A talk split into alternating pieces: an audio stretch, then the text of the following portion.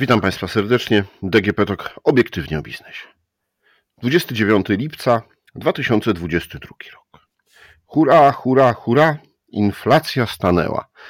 E, pierwsze dane, które dzisiaj zostały podane przez Główny Urząd Statystyczny, wskazują na to, że mamy 15,5% inflacji rok do roku i o 0,4 więcej miesiąc do miesiąca.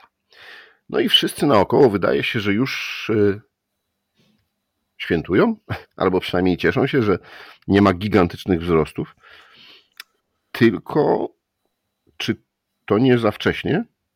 Bo patrząc na przykład na to, jak ważna jest y, żywność, w, jak ważnym składnikiem inflacji jest żywność, no to mamy powiedziane, że szacunkowe zbiory na przykład warzyw gruntowych są o 3% wyższe. Owoców z drzew o 5,8% wyższe. Owoców z krzewów i jagód o 9,3%. Czyli tutaj możemy powiedzieć, że no tym, co więcej jest w naszym menu wakacyjnym, owoce, warzywa świeże, no właśnie, może dzięki temu nie napędziliśmy tej inflacji. Ale o tym wszystkim a też i o handlu zagranicznym, porozmawiam dzisiaj z Kamilem Sobolewskim, głównym ekonomistą pracodawców RP. Dzień dobry, witam. Dzień dobry panie redaktorze, dzień dobry państwu. I co, powiedział pan sobie hura? Nie, nie mówię sobie hura. Inflacja to jest y, zło dla gospodarki. Uderza zarówno w pracowników, jak i w pracodawców, uderza w firmy, w samorządy z opóźnieniem, ale bardzo mocno w budżet państwa i dlatego powołano niezależne banki centralne, żeby strzegły y, braku nadmiernej inflacji, a 15,5% powiedzieć nadmierna inflacja to nic nie powiedzieć. Dlatego trudno dzisiaj o radość.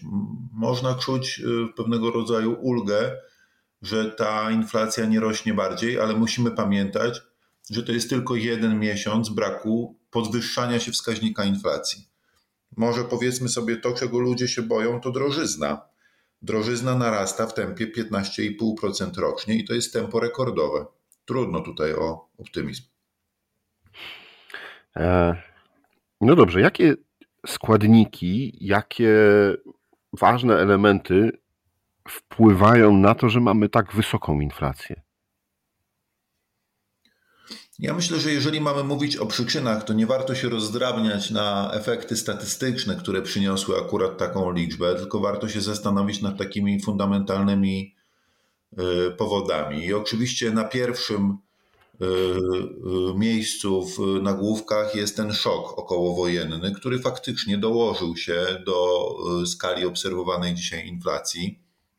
Natomiast nie jest to jedyna e, przyczyna tego, co obserwujemy. Drugą przyczyną niewątpliwie jest to, że reakcja na pandemię była paniczna. Banki centralne i rządy na całym świecie bardzo bały się absolutnego załamania gospodarki na skutek pandemii i towarzyszącej jej lockdownów, i w związku z tym zdecydowały się wtedy na bezprecedensowe mm, zwiększenie ilości pieniądza, za którym nie stała produkcja dóbr i usług. Te pieniądze zostały z banków centralnych przekazane rządom, a rządy wydały te pieniądze na pomoc gospodarstwom domowym, przedsiębiorcom, tym samym kreując popyt, który nie może być zaspokojony z produkcji, która stoi za tym pieniądzem. Kolejne powody są, powiedzmy sobie, albo bardziej długotrwałe albo bardziej lokalne. Z powodów lokalnych polskich należy wymienić bardzo luźną politykę pieniężną już od 2017-2018 roku, która przypomnijmy na progu pandemii w lutym 2020 roku zwróciła inflację ponad 4,5%, więc już wtedy mieliśmy dosyć silnie rozwijającą się presję inflacyjną. No a z takich powodów bardziej długoterminowych, ale bardzo ważnych, no to mamy y, wpływ demografii, nie będę tego teraz rozwijał, mamy wpływ y, mm, zakończenia pozytywnych efektów globalizacji i zakończenia pozytywnych dla cen efektów y, rozwoju globalnych korporacji. I to jest taki obraz, który się składa na tą inflację, która gdyby nie tarczy, wynosiłaby w tej chwili rząd wielkości 20%. I gdybym ja miał to dekomponować, to powiedziałbym, że z tych 20% 5% to jest efekt specyficznych uwarunkowań polskich. Kolejne 8% to jest efekt zbyt luźnej polityki pieniężnej w okresie pandemii, zarówno w Polsce, jak i za granicą, a 7% to jest skutek szoku wojennego. I z tych 20%, do których dodają się te liczby, tarcza antyinflacyjna zdejmuje nam te 4,5 punkta procentowego, zostajemy na 15,5%. Tak bym podzielił tą inflację, którą dzisiaj obserwujemy. To aż boję się trochę zapytać, ale sugeruje pan, że jeśli tarcze chyba tam w październiku będą się kończyły, to skoczymy na te 20%? Czy jest e, jakiś widoczny, no chociażby, nie wiem, to co dzisiaj usłyszeliśmy, taki symptom, że, że może już będzie hamowało, no i właśnie jak się skończą tarcze, no to ona tak drastycznie znowu nie wzrośnie. Inflacja nie hamuje. Kończą się efekty bazowe, czyli mówiąc po polsku, te wzrosty cen, które miały miejsce y, w drugiej połowie zeszłego roku i w pierwszej połowie tego roku, kiedy będą dawniejsze niż rok temu, to wyskoczą ze wskaźnika inflacji. I to daje ekonomistom i rządowi nadzieję na to, że wskaźniki inflacji spadną. No bo inflację mierzymy za 12 miesięcy, więc w lipcu odnosimy ją do lipca 2021 roku, ale w lipcu 2023 roku będziemy ją odnosić do dnia dzisiejszego i w związku z tym całe te efekty, jednorazowe efekty wojny czy skutki y, polityki pieniężnej pandemicznej, y, które zaobserwowaliśmy w ostatnich 12 miesiącach, już nie będą w tym wskaźniku y, widoczne. Kwestia tarcz. Dzisiaj o godzinie 10.15, czyli dosłownie 15 minut po publikacji tego wstępnego szacunku inflacji GUS, premier Mateusz Morawiecki zapowiedział na swojej konferencji prasowej, że, że działanie tarcz zostanie przedłużone.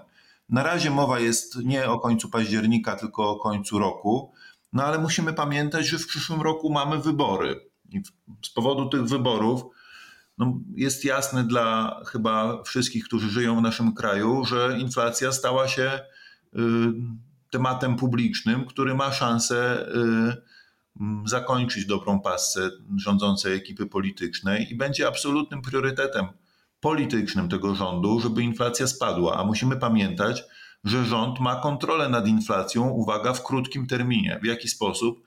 No po pierwsze właśnie poprzez rzeczone tarcze, wydłużając okres ich obowiązywania, obniża ten wskaźnik inflacji sztucznie o te 4-5 punktów procentowych. To jest pierwszy efekt. Ale drugi efekt to jest efekt y, zatwierdzania taryf. Pamiętajmy, że bardzo duża część koszyka, który konsumują Polacy, to są ceny, które są, nie powstają na wolnym rynku, tylko muszą być zatwierdzone przez prezesów odpowiednich urzędów regulacyjnych. Na przykład ceny prądu są zatwierdzane przez prezesa Urzędu Regulacji Energetyki. I tak właśnie ceny prądu, ceny gazu, ceny ciepła, ceny wywozu śmieci, odbioru kanalizacji, ścieków czy, czy dostawy wody, to są wszystko ceny, które podlegają zatwierdzeniu przez odpowiednie urzędy. I teraz, jeżeli rzeczywistość obiektywna jest taka, że ceny prądu powinny wzrosnąć powiedzmy o 100%, a rząd uzna, że z powodów społecznych jest to bardzo y, trudno akceptowalne, to istnieje prawdopodobieństwo, że odpowiedni urząd zatwierdzi po prostu mniejszy wzrost taryfy. I właśnie poprzez decyzję o tym, jakie te taryfy w przyszłości najbliższej będą, zostanie stworzona inflacja. Wydaje mi się, że nie jest kontrowersyjne i zgodzi się ze mną pewnie 90% ekonomistów, że gdyby rząd nie zaingerował w to, ile urosły ceny i po prostu ceny tych dóbr regulowanych urosłyby o tyle, o ile urósł ich koszt wytworzenia w ostatnim roku, to zobaczylibyśmy jeszcze na początku przyszłego roku inflację dwudziestoparoprocentową. Zdajemy sobie sprawę, jakie skutki miałoby to polityczne i jakie to by wtórne efekty wywołało dla polityki banku centralnego który wówczas nie miałby innego wyjścia, jak z przytupem wrócić do cyklu podwyżek stóp procentowych i dalece oddalić się od obecnej stopy 6,5%, y, co spowodowałoby z kolei zgrzyty wśród kredytobiorców, napięcia u przedsiębiorców, napięcia u samorządów. W związku z tym ten polityczny priorytet utrzymania niskiej inflacji będzie prawdopodobnie motywował tych aktorów rządowych i okołorządowych do tego, żeby wszystkimi metodami tą inflację zwalczać. Dlatego inflacja w krótkim terminie przestała być taką miarą, która mierzy sytuację gospodarczą, a zaczęła być w pewnym sensie odzwierciedleniem intencji rządu. I to, kiedy rząd wpływa na tą inflację, obniża ją swoim postępowaniem, to musimy pamiętać z tyłu głowy mieć jedną rzecz. Takie tarcze wpływają na obniżenie dochodów budżetu i tworzą napięcia w budżecie państwa.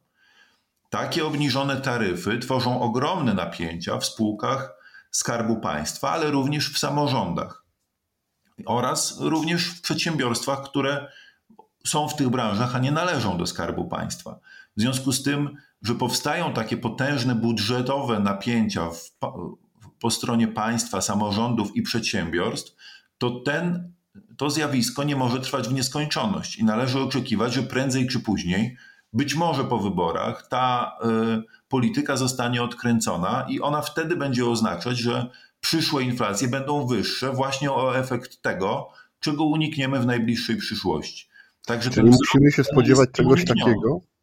Musimy się, musimy się spodziewać czegoś takiego, co kiedyś było nazwane dziurą Bałca? Nie, ja bym y, z dziurą Bałca bym tego nie porównywał. Za czasów Bałca powstawały zręby zarządzania długiem publicznym i powstawał w ogóle rynek obligacji w Polsce i to były czasy, nazwijmy to prehistoryczne, więc y, nie musimy się obawiać takich samych efektów crash testu, jak w czasach, kiedy pojazdy nie miały pasów bezpieczeństwa, nie mówiąc o ABS-ie czy poduszkach powietrznych. Jednak ta infrastruktura państwa jest po prostu dużo mocniejsza Natomiast nie ulega wątpliwości, że po stronie finansów państwa czeka nas no, całkiem pokaźna ilość opóźnionych efektów inflacji, które będą oznaczały, że państwo będzie musiało ciąć wydatki i zwiększać dochody. No jakie to efekty? Po pierwsze, koszt obsługi zadłużenia. Przecież państwowy dług pamięta czasy, kiedy obligacje, nawet pięcioletnie, emitowano z rentownością poniżej 0,5%. Dzisiaj po spektakularnych wzrostach cen ta rentowność wynosi dalej około 6%. Trudno mówić o tym, że to jest y, porównywalne, tak? To będzie zwielokrotnienie kosztów obsługi długu, co się już dzieje, ale ten efekt będzie narastał w czasie. Drugi efekt to jest efekt waloryzacji rent i emerytur, płac w sektorze budżetowym, ale również płacy minimalnej, bo pamiętajmy, że państwo jest również płatnikiem tej płacy minimalnej. która dotyczy już rosnącej Rzeszy, teraz już 2,8 miliona ludzi. Tak? Jeżeli te wszystkie płatności realizowane przez państwo rosły mało w okresie wysokiej inflacji, kiedy rosły już dochody podatkowe, a nie rosły wydatki, no to to sztucznie poprawiało sytuację budżetu, ale pamiętajmy, że to jest efekt opóźniony, tak? W takim roku, kiedy inflacja, powiedzmy sobie, wyobraźmy sobie, że inflacja cudownym zrządzeniem losu znajduje się na 2,5%, no ale za poprzedni rok była 15%, no to wtedy waloryzacja rent i emerytur czy płacy minimalnej znowu jest kilkunastoprocentowa zgodnie z obowiązującymi regulacjami i to powoduje, że wtedy państwo ma niewiele rosnące dochody podatkowe, a bardzo mocno rosnące wydatki. Tak? W związku z tym, co się odwlecze, to nie uciecze. Ta renta, którą rząd czerpie dzisiaj, kiedy inflacja rośnie, a wydatki rosną wolniej, będzie do zwrotu, kiedy inflacja zacznie spadać, a wydatki dalej będą rosły w tempie historycznej inflacji. Do tego dochodzą jeszcze wpływy podatkowe, bo nie zapominajmy, że załamuje się sytuacja gospodarcza. My już w tej chwili rozmawiamy o recesji. Niemcy mają zerowy wzrost gospodarczy. Stany Zjednoczone wpadły w techniczną recesję, czyli mają dwa kwartały z rzędu ujemnego wzrostu PKB. No to znaczy, że w otoczeniu nie dzieje się dobrze. Europa jest pewnie pariasem globalnym, jeśli chodzi o perspektywy wzrostu i powrotu na normalną ścieżkę, i to również dotknie Polskę. A skoro dotknie to Polskę, dotknie konsumentów, którzy będą mniej kupować, płacić mniej VAT-u, mniej akcyzy i dot, mówimy w kategoriach relatywnych do, do nowych cen, tak, bo wiadomo, że nominalnie to będzie więcej.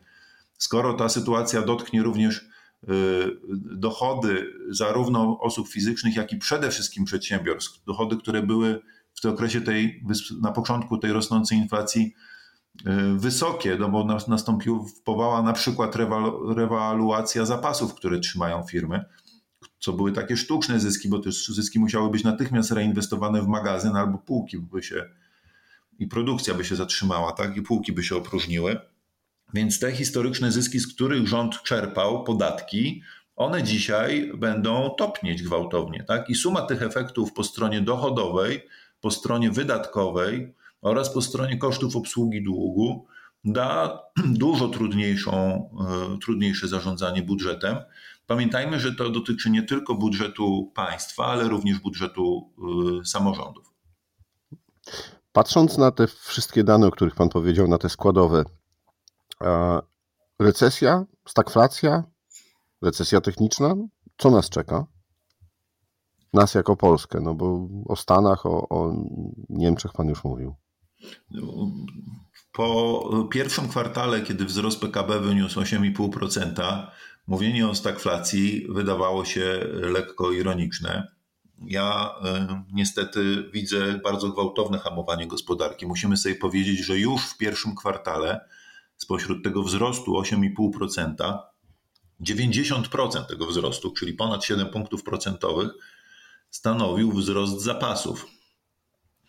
Abstrahując od tego, skąd ten wzrost zapasów się wziął i na ile on jest poprawnie odczytany, to, to oznacza, że gdyby nie wzrost zapasów, to polskie PKB urosłoby w pierwszym kwartale o 1%. I teraz tak samo jak ten wzrost zapasów był w stanie napędzić wzrost PKB, to jeżeli firmy teraz się zdecydują zmniejszyć zapasy, właśnie te zapasy, które zrobiły w pierwszym kwartale, no to to będzie miało odwrotny efekt. Tak? Więc widzimy, że ta kategoria, sama kategoria zapasów jest tak potwornie zmienna, że może bujnąć tym kwartalnym PKB o ponad 5 punktów procentowych, prawda? I w związku z tym prognozowanie takie punktowe PKB to jest zawsze bardzo, yy, yy, że tak powiem, losowa, taka trochę, powiedziałbym, loteryjna sprawa. Ja się nie będę w takie coś angażował. Nie ulega wątpliwości, że czy ten wzrost PKB będzie, będzie plus 1 czy minus 1%, on będzie lada moment w okolicach zera. I to nawet nie jest największy problem, że on się kwartał 2 czy 3 utrzyma w okolicach zera Większym problemem jest to, żeby on się nie zrobił głęboko ujemny, czyli żebyśmy nie zaliczyli takiego spadku PKB o 2 czy 3%. To jest jeden, jedno wyzwanie. I drugie, żeby ten spadek, nawet jeżeli nie będzie aż tak głęboki, ale żeby ta stagnacja, czy niewątpliwie, jeżeli stagnacja będzie, to będzie również stagflacja, bo inflacja szybko nie ustąpi, to żeby ta sytuacja się nie przedłużała na kolejne y, kwartały, a nawet lata bo my musimy pamiętać, że w zasadzie wszyscy ludzie, którzy dzisiaj mają 40 lat, to pamiętają inflacje krótkotrwałe. No, przepraszam, recesje krótkotrwałe. Tak? Czy recesja, ta, która miała miejsce po hoście internetowej w Stanach Zjednoczonych, i która trwała, takie spowolnienie gospodarcze trwało powiedzmy wtedy jeszcze rok, tak? Czy ta E, recesja, która miała miejsce po upadku banku Lehman Brothers, gdzie natychmiast zostały uruchomione mechanizmy państwowe, które podtrzymały gospodarkę, czy załamania, które miały miejsce wokół kryzysu e, rządów w Europie w, lat, w roku tam około 2012-2013, czy w związku z e, cenami ropy kilka lat później, czy wreszcie ta pandemia, która przyjmijmy, przypomnijmy, miała kształt taki litery V, prawda? Czyli szybko spadło i zaraz się bardzo gwałtownie odbiło. To y, to, to były takie właśnie przykłady U czy V kształtnych recesji, tak? Czyli za, załamuje się aktywność gospodarcza i chwilę później się odradza, często z bardzo imponującą dynamiką. A to, co się w trakcie takiej szybko przebiegającej recesji nie dzieje, no to nie następują te bolesne społecznie dostosowania, tak? Czyli nie upadają firmy, nie są zwalniani ludzie, nie pojawia się wysokie bezrobocie, wysokie niezadowolenie społeczne. To z jednej strony dobrze, no bo po co nam cierpienie społeczne, ale z drugiej strony to jest tak trochę jakby w lesie nie było świeżej ściółki, tak? Po jakimś czasie prowadzi to do wyjałowienia gleby, no bo jeżeli ludzie mimo recesji dalej pracują w nieefektywnych branżach, produkują rzeczy, na których się nie da zarobić i, na, i które coraz mniej są potrzebne w globalnych łańcuchach dostaw, no to powstają te tak zwane przedsiębiorstwa zombie, tak? czyli te firmy, które tak naprawdę nie powinny istnieć, ale na skutek ciągle wspierającej polityki banków centralnych i rządów, jakoś tam udało im się przetrwać. Byłoby może lepiej, gdyby ci ludzie, którzy w nich pracują, zostali wykorzystani w bardziej produktywny sposób i poprzez takie płytkie recesje to się nie dzieje. No, gdybym miał podać przykład takiej głębokiej recesji, która nawet dobre firmy zmiotła z powierzchni i skończyła się tym, że ludzie siedzieli na chodnikach z karteczkami będę pracował za chleb, no to to jest ten wielki kryzys 29 roku, prawda? I to jest to dokładnie, co nam grozi, y, gdyby recesja miała być długotrwała. Tak? To znaczy, długotrwała recesja ma skutki wtórne. Tak? Upadają przedsiębiorstwa, y, bezrobocie się wyraźnie powiększa, rośnie frustracja społeczna, niezadowolenie, zmieniają się preferencje polityczne. To ma wpływ na jakość y, rządów i w ogóle politykę gospodarczą rządów. Mogą się pojawiać frustracje, które tworzą jakieś tam antagonizmy, czy wewnątrznarodowe, czy na czy międzynarodowe.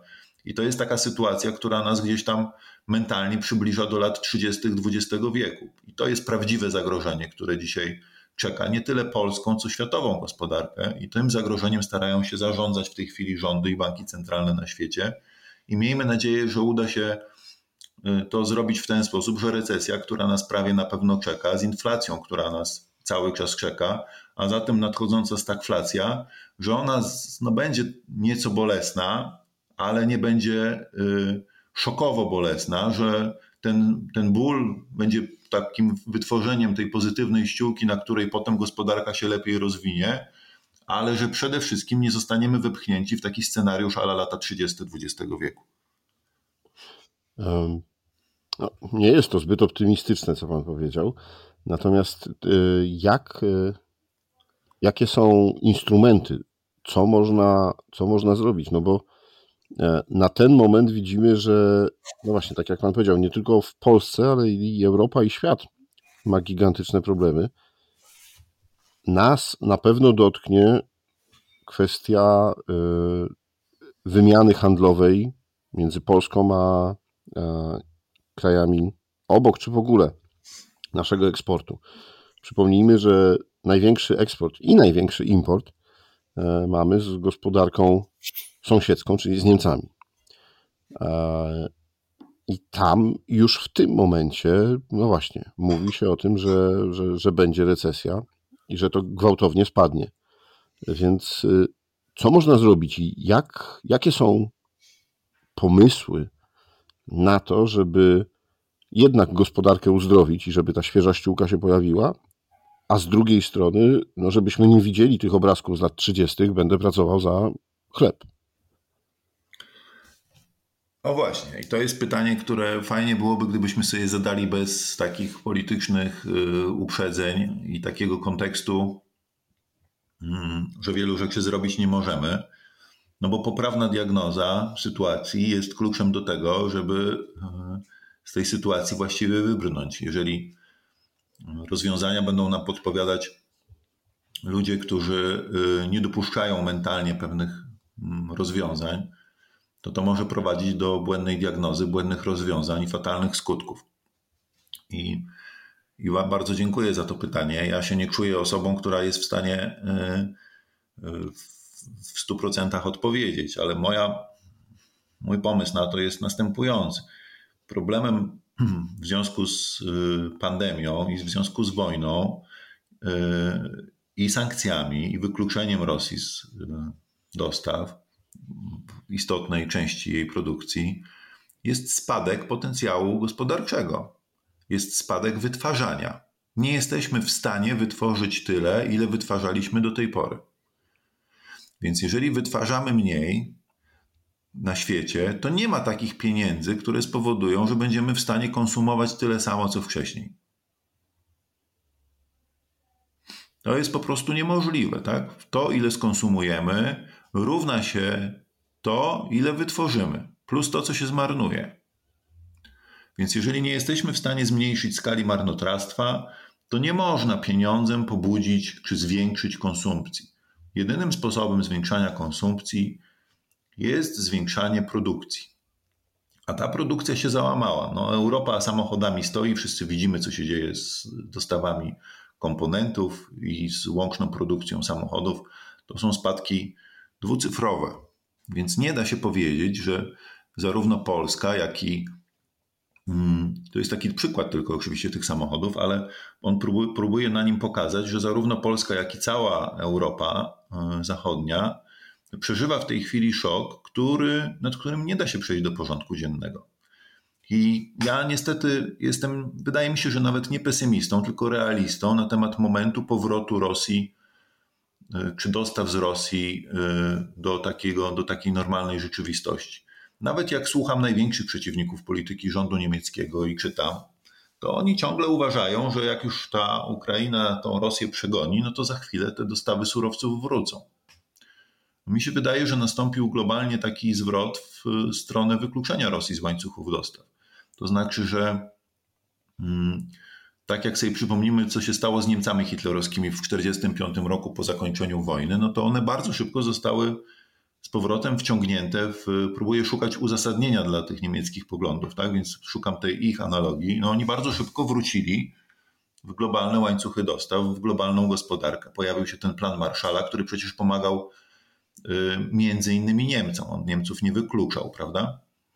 I y, ta gospodarka, mimo jakichś no tam tak. pretensji. W tamtym wypadku była bardzo mocno inna sytuacja polityczna, no bo Niemcy nie przez pewien okres po wojnie nie były niezależne. Były nadzorowane przez mocarstwa, które wygrały wojnę. No właśnie, i teraz jest pytanie, czy jest jakakolwiek szansa, żeby na skutek wygrania przez Ukrainę wojny o Ukrainę Rosja poddała się nadzorowi społeczności międzynarodowej, bo bez tego być może będzie trudno włączyć dostawy z Rosji ponownie, bo to będzie ponowne budzenie tygrysa, którego dopiero co się udało ogłuszyć. Tak? I w związku z tym wydaje mi się, że y, ta sytuacja z dostawami z Rosji ma charakter permanentny. O ile ten wstrzymanie dostaw w związku z pandemią było fenomenem takim krótkookresowym, miejmy nadzieję, o tyle Rosja ma charakter permanentny i to będzie oznaczało szczególnie dla europejskiej gospodarki albo konieczność odbudowy źródeł dostaw z zupełnie nowych kierunków, co się pewnie częściowo uda, ale częściowo się nie uda. I w związku z tym będzie również oznaczało konieczność przeorientowania produkcji, która jednak była zorientowana na maszynerię, na, na pojazdy. No to był w istotnej części przemysł, którym Europa stała na całym świecie. A teraz będzie może trzeba poszukać jakiejś nowej drogi. E, I to jest. Z powrotem uprzemysłowienie Europy. Słucham? Czyli z powrotem uprzemysłowienie Europy.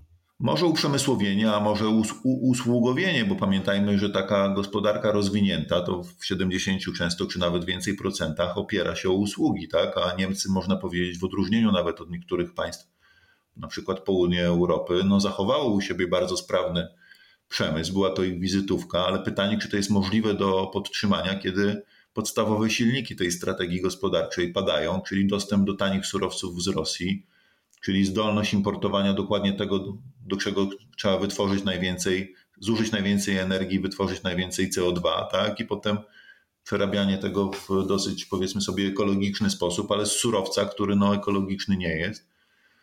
No to jest jakby ten, ten model upadł, tak? Ten model się skończył i, i to jest zjawisko trwałe. I to zjawisko trwałe, pytaniem, w jakim jakby można byłoby szacować, czy to jest 10% PKB, czy to jest 20% PKB, i może trzeba sobie powiedzieć, że jeżeli mamy zejść o 10% PKB, no to potrzeba albo 10 lat po 1%, albo jednego roku o 10%, plus jakieś szoki wokół tej całej sytuacji. Więc to jest, to jest dosyć poważne e, wyzwanie dla tej europejskiej gospodarki. I z tyłu głowy powinniśmy ciągle mieć to, że konsumować można tyle, ile wytwarzamy. I skoro będziemy mniej wytwarzać, to ktoś musi obniżyć konsumpcję.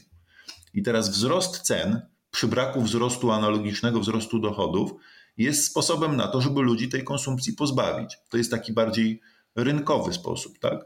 Są sposoby nierynkowe, które były ćwiczone i w Polsce, w innych krajach przez wiele lat, takie jak reglamentacja, czy jak jakieś takie systemy kartkowe, prawda? Ale to oznacza, w skrócie mówiąc, że pewne dobra czy pewne usługi po prostu muszą zostać ograniczone, jeżeli chodzi o ich konsumpcję i żadne dolewanie ludziom pieniądza tutaj wiele nie zmieni. Tak? Widzimy to dzisiaj na przykładzie węgla. Na końcu jest ważne, żeby odpowiednia ilość ton węgla się znalazła w naszym pięknym kraju, a nie to, żeby ludzie dostali pieniądze, bo to gdyby mieli te pieniądze tylko na węgiel wydać, a węgla by nie przybyło, no to by tylko oznaczało wzrost cen, prawda? I tu jest problem. Tu jest problem z tą produkcją. I gdybym ja miał odpowiedzieć jak tą produkcję podnosić, no to teoria ekonomii zna trzy sposoby podniesienia produkcji. Pierwszy sposób to jest to są inwestycje. I tu mamy w Polsce dramat, tak? bo inwestycje z 20% zgodnie ze strategią odpowiedzialnego rozwoju, którą rząd opublikował w 2017 roku, miały wzrosnąć do 25%, a spadły do 16%.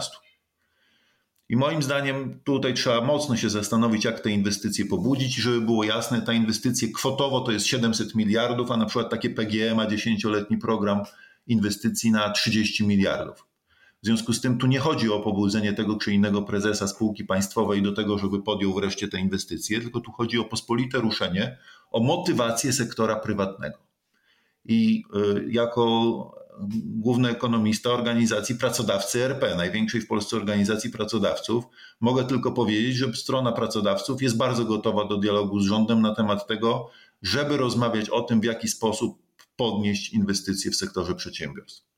Bo to jest filar zwiększenia zdolności produkcyjnych i y, podstawowy jakby dźwigar tego. No bo dlaczego? Bo dwa pozostałe dźwigary to są z jednej strony innowacje i one nie powstają na zawołanie, bo jest wojna i nam się by przydało teraz coś innowacyjnego wymyśleć. Tutaj trzeba znowu jakiegoś klimatu, który się gdzieś tam odlegle, ale wiąże z tym klimatem do inwestowania.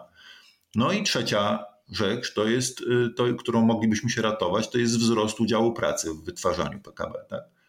No ale tego wzrostu udziału pracy będzie nam dzisiaj trudno uzyskać, no bo jeżeli bezrobocie według polskiej metodologii spadło poniżej 5%, według unijnej zbliżyło się do 3%, a partycypacja zawodowa osób w wieku produkcyjnym to jest 80%, no to oczywiście możemy szukać tak, matek z dwulatkami, emerytów, młodych ludzi, którzy jeszcze nie weszli na rynek pracy, osób długotrwale wykluczonych y, z rynku pracy, może osób, które opiekują się y, niepełnosprawnymi czy starszymi osobami, a można byłoby jakoś próbować aktywizować, tak? Być może można byłoby też myśleć o aktywizacji tych imigrantów w większym stopniu niż w tej chwili zawodowej, tak?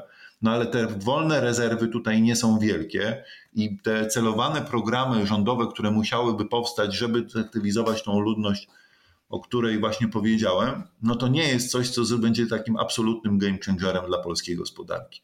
Podsumowując, takim jedynym wielkoskalowym wydarzeniem, które mogłoby spowodować, że ta produkcja naprawdę ruszy, nie tylko w Polsce, również w zachodniej Europie, no to są inwestycje, tak? Inwestycje, w których prywatne firmy pomyślą, ok, mam nowy pomysł na to, co mimo tych obecnych ograniczeń będę potrafił zrobić i będzie się świetnie sprzedawać na globalnych rynkach.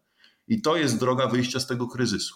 Panie Kamilu, serdecznie dziękuję za rozmowę, za pokazanie przyczyn i porozmawianie o skutkach, ale też y, pokazanie tego, jak można wyjść i, i co trzeba zrobić, żeby jak najmniej ucierpieć.